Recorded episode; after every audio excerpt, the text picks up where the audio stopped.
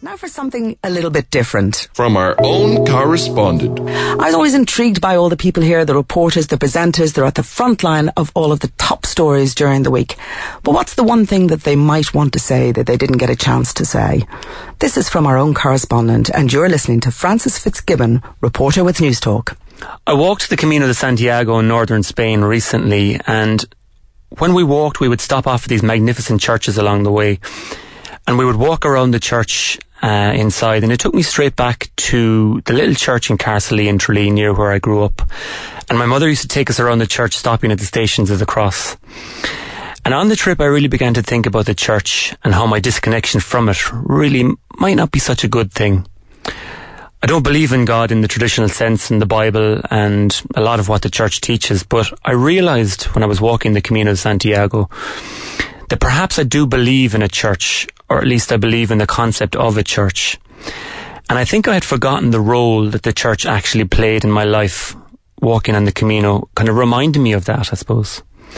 My grandmother, she was a real traditional Irish granny. She was born and raised on a farm in North Kerry and she would drag us kicking and screaming along Powers Road down to the village and into mass on a Sunday morning. Uh, my grandfather would sit at the back of the church with all the, the old boys, and we would sit at the front with my nan and what we called the old ones.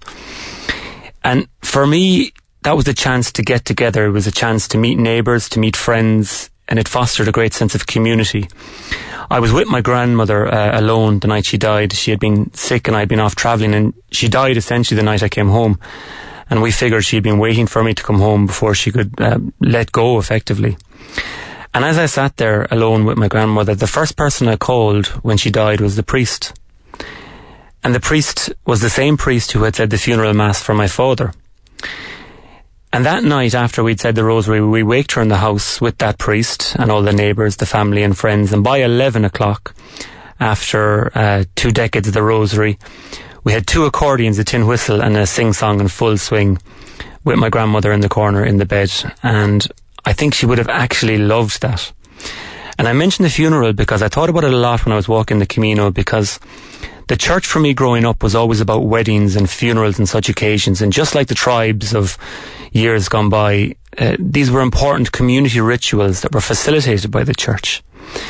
I'm starting to question whether we have thrown the, the baby out with the bathwater when it comes to the church in Ireland. And I'm starting to question if by allowing the church to be defined by the outdated and overly conservative leadership in Rome, we have ignored the fact that the church is really the people who make up its parts.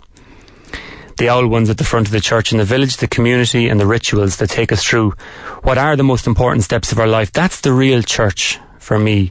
It's the people who you meet on that Sunday and the people who we met on that Sunday in Kilflynn Village all those years ago.